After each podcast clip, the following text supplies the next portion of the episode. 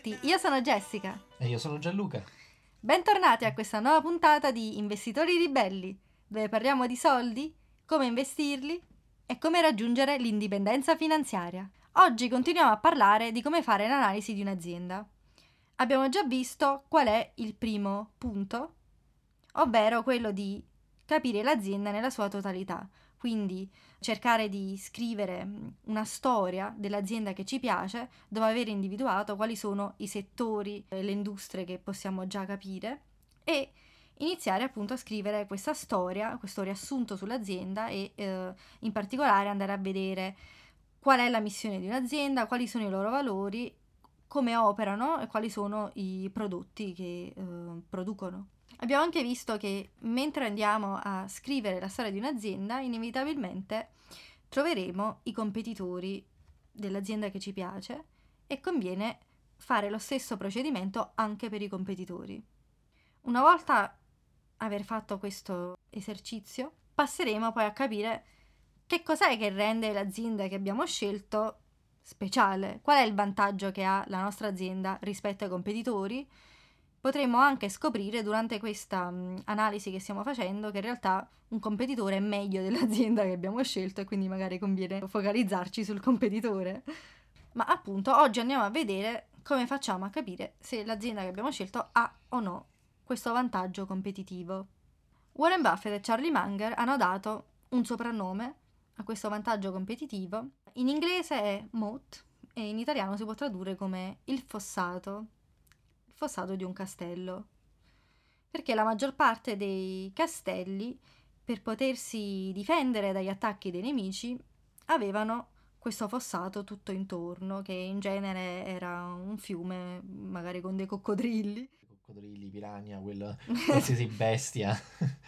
sì, qualcosa per bloccare l'avanzata dei nemici. Il ponte, levatoio, tutte queste cose qui. Sì. Quello è quello che mi viene in mente di solito. Messo in italiano, magari il fossato non è la parola più meravigliosa da usare. Magari possiamo usare una cosa diversa, non so. Che ne dici di usare mura, le mura del castello? Sì. O le mura della città. Ah, bello, ci difende. Noi abbiamo tante, tante belle città in Italia che hanno le mura per difendersi dagli attacchi, almeno all'epoca servivano per difendersi dagli attacchi nemici. L'azienda che ci piace deve avere queste mura che la difendono dai competitori. Ora, come facciamo a capire se un'azienda ha o non ha queste mura? Oppure se ha delle mura ma non sono così solide? Chiaramente ci sono vari tipi di difese che può avere un'azienda. Insomma, le nostre mura possono avere vari meccanismi di difesa. Possiamo buttare l'oro bollente su, sul, eh, sull'esercito nemico, possiamo, possiamo avere gli arcieri tutte queste altre cose. Vabbè, in pratica Diciamo che ci sono quattro tipi di difese per le nostre mura di aziende. La prima, magari quella più facile da capire, è avere un brand forte. Per esempio, non dici voglio comprare una bevanda gassata al gusto di cola, ma dici voglio comprare una Coca-Cola. Oppure c'è gente che si fa il tatuaggio Harley Davidson, cioè queste motociclette gigantissime. Quelle di I Love Mama. sì, che vedi sempre il tipo gigante col barbone, il tatuaggio Love Mama che va su queste autostrade americane fantastiche. Comunque, c'è quella, quel brand di motociclette, quella marchio di motociclette è un brand fortissimo, soprattutto in America, e la, appunto la gente si fa i tatuaggi di sto brand, mm-hmm. insomma non è che ti fai il tatuaggio di autostrada SPA. o del Banco Popolare d'Ancona. Oppure c'è gente che vuole comprarsi la Ferrari. È chiaramente un altro brand fortissimo. Sì, non compri non... una macchina sportiva a caso, vuoi la no, Ferrari. No, la Ferrari o la Tesla. Quindi questo già è difesa importante, quindi se riesci a creare un brand forte in cui la gente si identifica. Che rappresenta uno stile di vita particolare o che rappresenta un prodotto particolare. Per esempio, sei il primo a creare lo scotch. Lo scotch non è un, il nome del prodotto, il nome dell'azienda che ha fatto lo scotch, è quello il nastro adesivo. Infatti, quando ci siamo trasferiti in Inghilterra ho avuto molti problemi perché credevo che scotch fosse il termine universale per chiamare lo scotch, quando poi ho capito che in realtà è solo in Italia che lo chiamiamo scotch In realtà in inglese è chiamato nastro adesivo, non sanno nemmeno che lo scotch è stata una delle prime aziende a farlo, però lo scotch è la bevanda alcolica. Mm. Quindi le prime volte che ho detto ah mi serve lo scotch mi hanno guardato un po' per dire mm, non è un po' presto. Un'ultima azienda magari più, ecco, che rappresenta uno stile di vita, ehm, abbiamo detto Charlie Davidson con le motociclette che eh, rappresenta la libertà, tutte queste cose qui che piacciono molto agli americani. Eh, un'altra è magari Starbucks, che non c'è, non, praticamente non ce ne sono di Starbucks in Italia, mi sembra che ce ne sia solo uno a Milano. Forse due. Vabbè, insomma, sia, a, Mi- a, Milano c'è.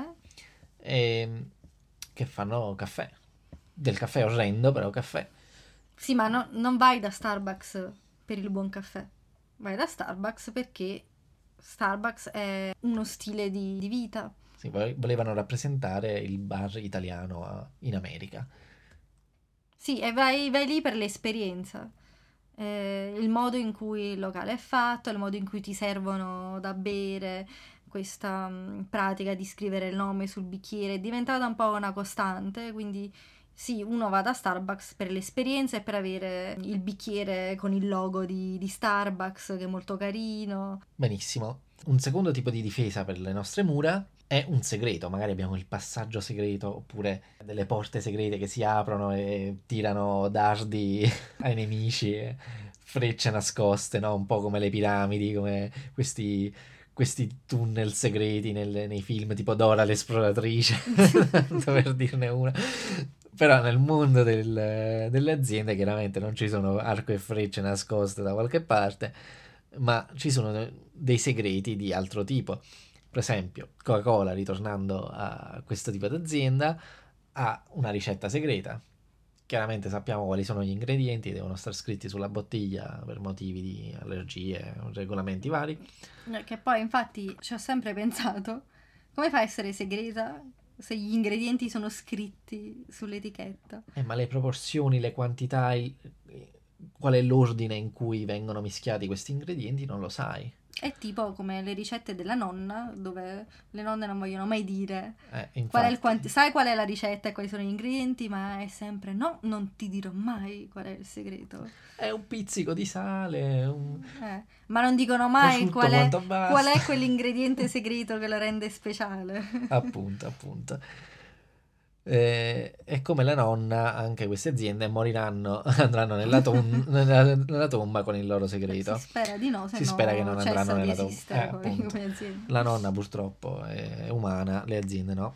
Eh, un altro tipo di azienda che ha un segreto ma di tipo diverso è Disney, che ha invece un copyright, cioè il diritto di eh, esercitare, di far pagare a chiunque un proprio design o dei propri personaggi, per esempio non ti puoi fare la maglietta con Topolino e iniziarla a venderla sen- senza avere il permesso specifico di, di, Disney che ti dice vabbè mi dai un margine, mi dai mm. una percentuale e, sì. o mi paghi questa eh, tariffa fissa e fai tutte sì. le magliette che vuoi.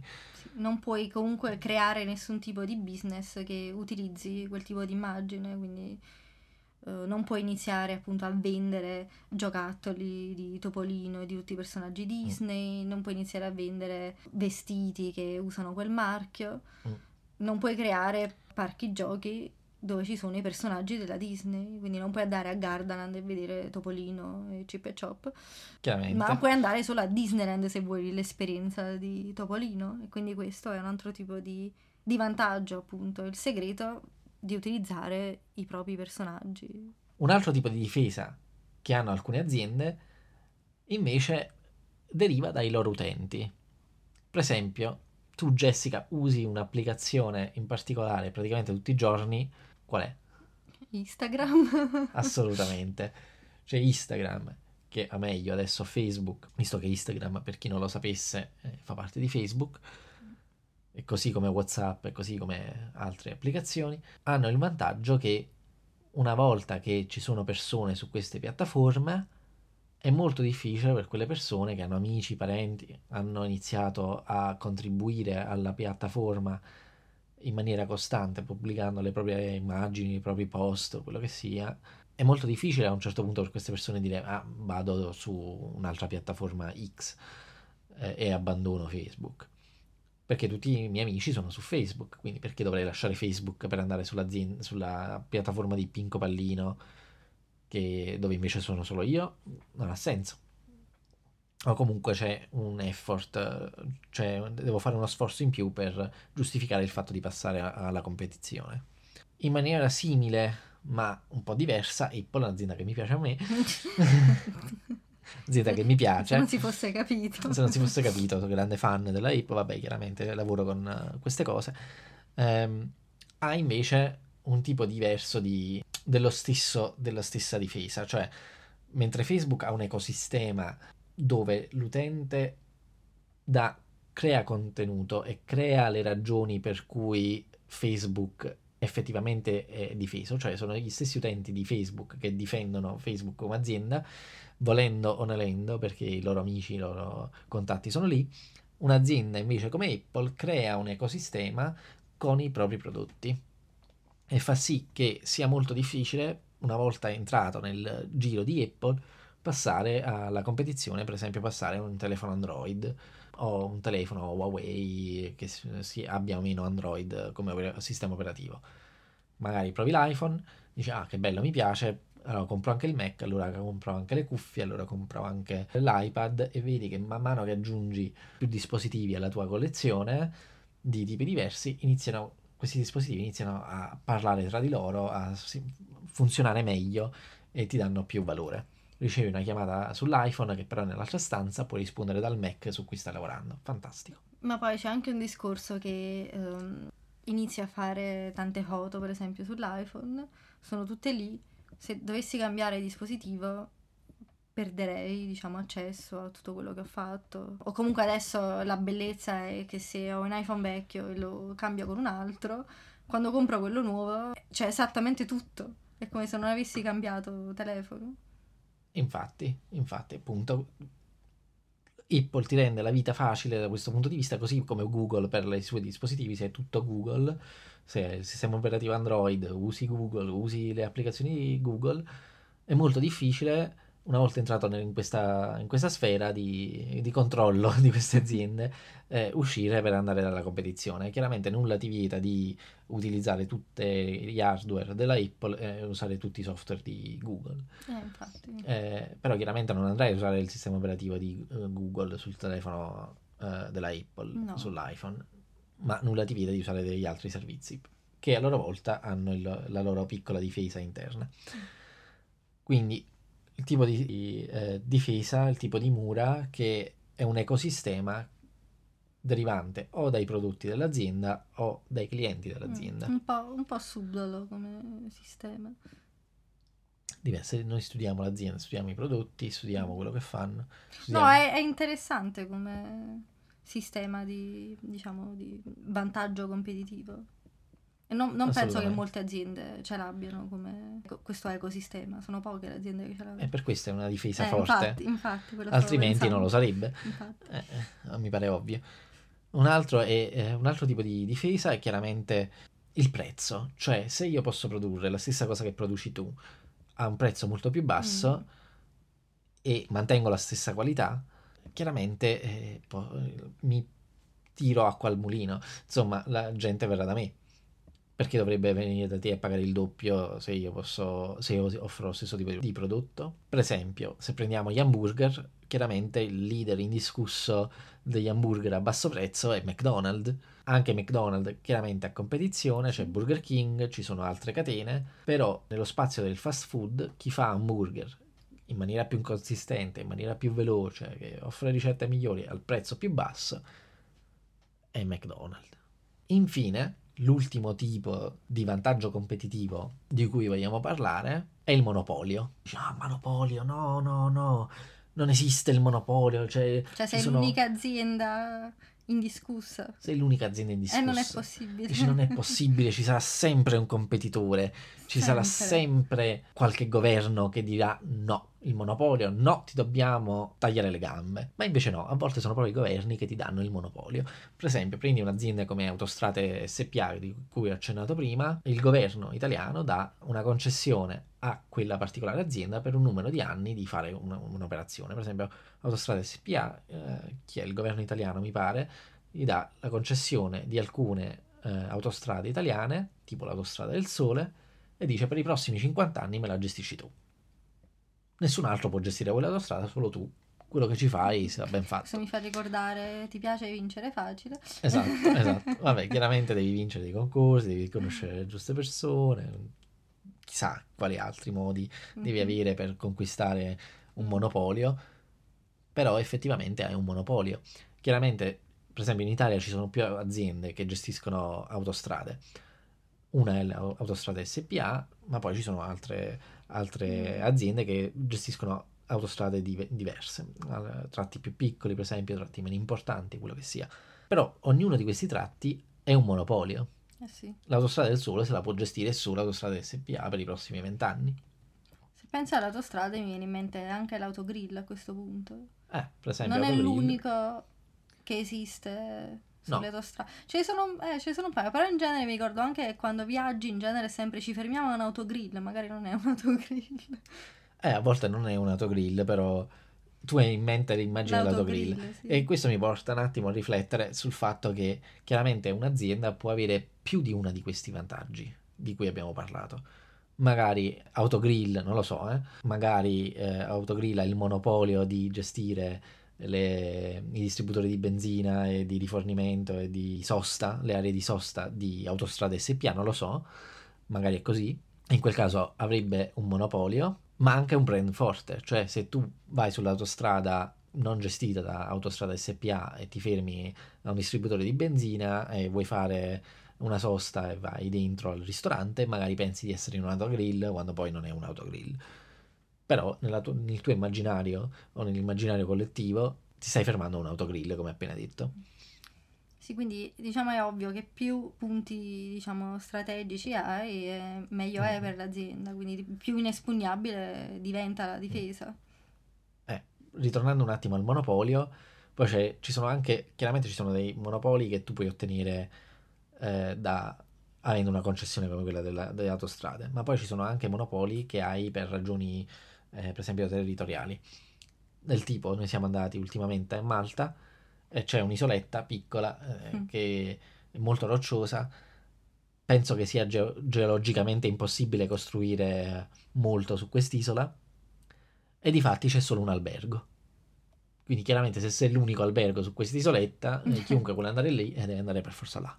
Quindi ricapitolando, ci sono 5 vantaggi strategici che può avere un'azienda e che possiamo andare ad analizzare. Il primo è appunto quello se ha un brand forte, il secondo è se ha un segreto, il terzo è se ha creato un ecosistema, il quarto è il prezzo e l'ultimo è se ha un monopolio. Quindi possiamo andare a vedere se la nostra azienda preferita ha almeno uno di questi cinque punti, preferibilmente più di uno, Mm. Perché se ne ha più di uno allora già sappiamo che è un'azienda forte e che può durare nel tempo. Chiaramente è più difficile per un- competitore, un potenziale competitore, andare a rompere le mura della città, no? Eh sì. Poi arriva Daenerys col suo drago e ci sfonda. Chiaramente eh, nessuno di questi vantaggi dura per sempre, o potrebbe non durare per sempre. E noi vogliamo capire quanto sia solido il vantaggio della nostra azienda in particolare. Per esempio, Harley Davidson, che è un'azienda di cui che, di- che ho menzionato per il brand, il lifestyle, la gente si fa il tatuaggio, Love Mama, barba, vanno a fare i radu- fanno, fanno i raduni giganteschi, migliaia di motociclette tutte nello stesso giorno lì. Appassionati fantastici, a me piace tantissimo l'Harley Davidson come azienda, come le moto che fanno. Però l'industria della motocicletta, soprattutto quella americana, ultimamente è andata decadendo perché i ragazzi preferiscono le moto sportive, tipo la Kawasaki Ninja, moto più economiche, che alla fine Harley Davidson eh, sono ma- motociclette costose. E magari sembrano anche un po' più classiche invece Eh sì. che moderne, eh, velocissime o quello che sia, anche se poi sono super potenti. E quindi magari il vantaggio di Harley Davidson come azienda sta decadendo. Chiaramente il brand è ancora fortissimo, è ancora uno dei vantaggi competitivi più forti dell'azienda, però le altre difese stanno un po' crollando ed è importante per l'azienda poi fare in modo di ricostruire quelle parti danneggiate della, della prova difesa, altrimenti arriverà un competitore tipo Honda e si piglia tutto il mercato di Harley Davidson. Quindi come facciamo a capire se, una, se un'azienda ha o meno uno di questi vantaggi? Siccome abbiamo già scritto la storia, siamo già andati a capire l'azienda, possiamo estrapolare queste informazioni mentre stiamo scrivendo la storia dell'azienda. Sì. Quindi effettivamente, dal primo punto di cui abbiamo parlato nella scorsa puntata, abbiamo fatto la, la nostra storiella, adesso va un po' riassunta, va un po' rifinita, aggiungendo qual è il vantaggio competitivo dell'azienda, Esatto. Tenendo in mente che questi 5 sono i vantaggi competitivi migliori. Se poi scopriamo che ah, la nostra azienda ha zero vantaggi competitivi, allora forse è meglio buttarla nella pila delle aziende che non vale la pena considerare. Assolutamente, no, va- non è probabile. Va fatto così. Se un'azienda non ha alcun tipo di vantaggio competitivo, può essere anche un'azienda meravigliosa, ma magari, mm, no, no, magari, sicuramente non ci Per interessa. esempio, diciamo che l'azienda che magari avevo selezionato era Uber. Uber, qual è il vantaggio competitivo di Uber? Esatto, qual è il vantaggio competitivo? Eh, sicuramente sono stati i primi Mm. a fare un servizio del genere. Prima non, non esisteva un servizio simile. Sì, però essere i primi non è, eh, non è veramente un vantaggio. A me, certamente è un vantaggio all'inizio, perché sei il primo sul mercato, eh, è una cosa nuova, tutti useranno il tuo prodotto, nel caso di Uber, eh, il, il loro taxi, però nulla vieta a qualcun altro di copiarti una volta che è successo. E infatti, ultimamente ci sono un sacco di servizi che stanno copiando Uber, ma Sì. proprio tanti. E io non mi faccio problema a utilizzare un altro servizio rispetto a Uber, perché tanto a me quello che mi interessa alla fine è arrivare, mm, diciamo, dal punto A al punto B. Non mi importa se Uber è un altro, se l'esperienza è simile. Ma magari hanno il prezzo più basso degli altri. Se hanno, soprattutto, sì, se hanno il prezzo più basso, questo mi incentiva a non usare Uber. No, dicevo, magari Uber ha il prezzo più basso degli altri. Eh, no. Ok, quindi non hanno, non hanno il vantaggio del prezzo. No, era vero, all'inizio, quando sono stati creati, una- un vantaggio che avevano, oltre a essere innovativi, avevano il prezzo più basso rispetto a un Ai taxi, taxi normale, taxi tradizionali. Quindi questo era il primo vantaggio, avevano il vantaggio del prezzo. Altri vantaggi come segreto, brand o ecosistema, un monopolio, non saprei. Un po' di brand ce l'hanno, ma sicuramente non è uno stile di vita. Cioè, chiaramente... Non è che mi faccio il tatuaggio Uber sul braccio. No, assolutamente no.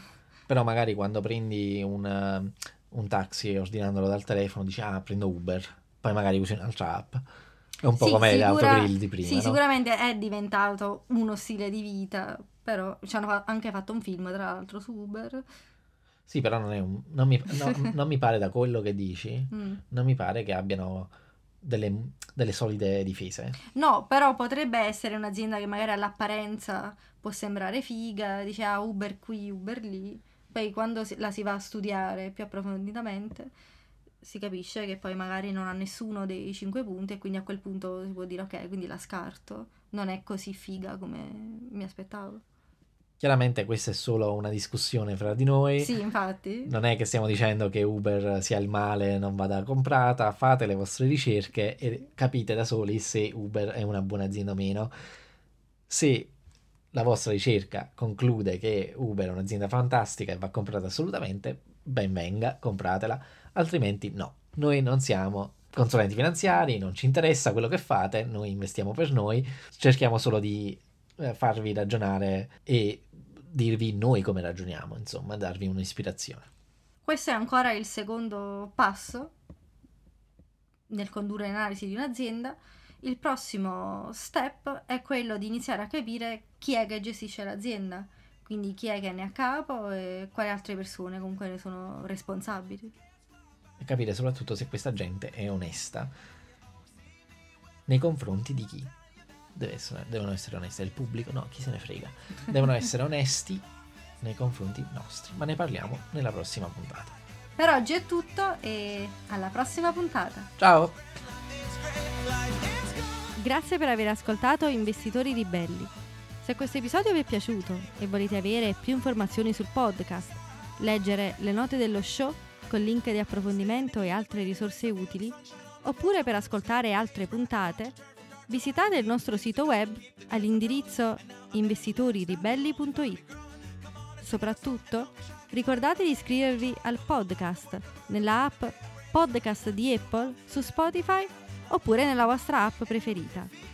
E per rimanere sempre aggiornati, iscrivetevi alla nostra newsletter su investitoriribelli.it. Vi ricordiamo che Investitori Ribelli non è un programma di consulenza finanziaria. Tutti gli argomenti trattati sono da considerarsi contenuti generali a scopo educativo ed informativo. Pertanto, non costituiscono né sostituiscono la consulenza di un esperto finanziario. Prima di prendere alcuna decisione finanziaria, assicuratevi di esservi accuratamente informati. Questo podcast è solo per la vostra educazione ed intrattenimento e speriamo che vi sia piaciuto.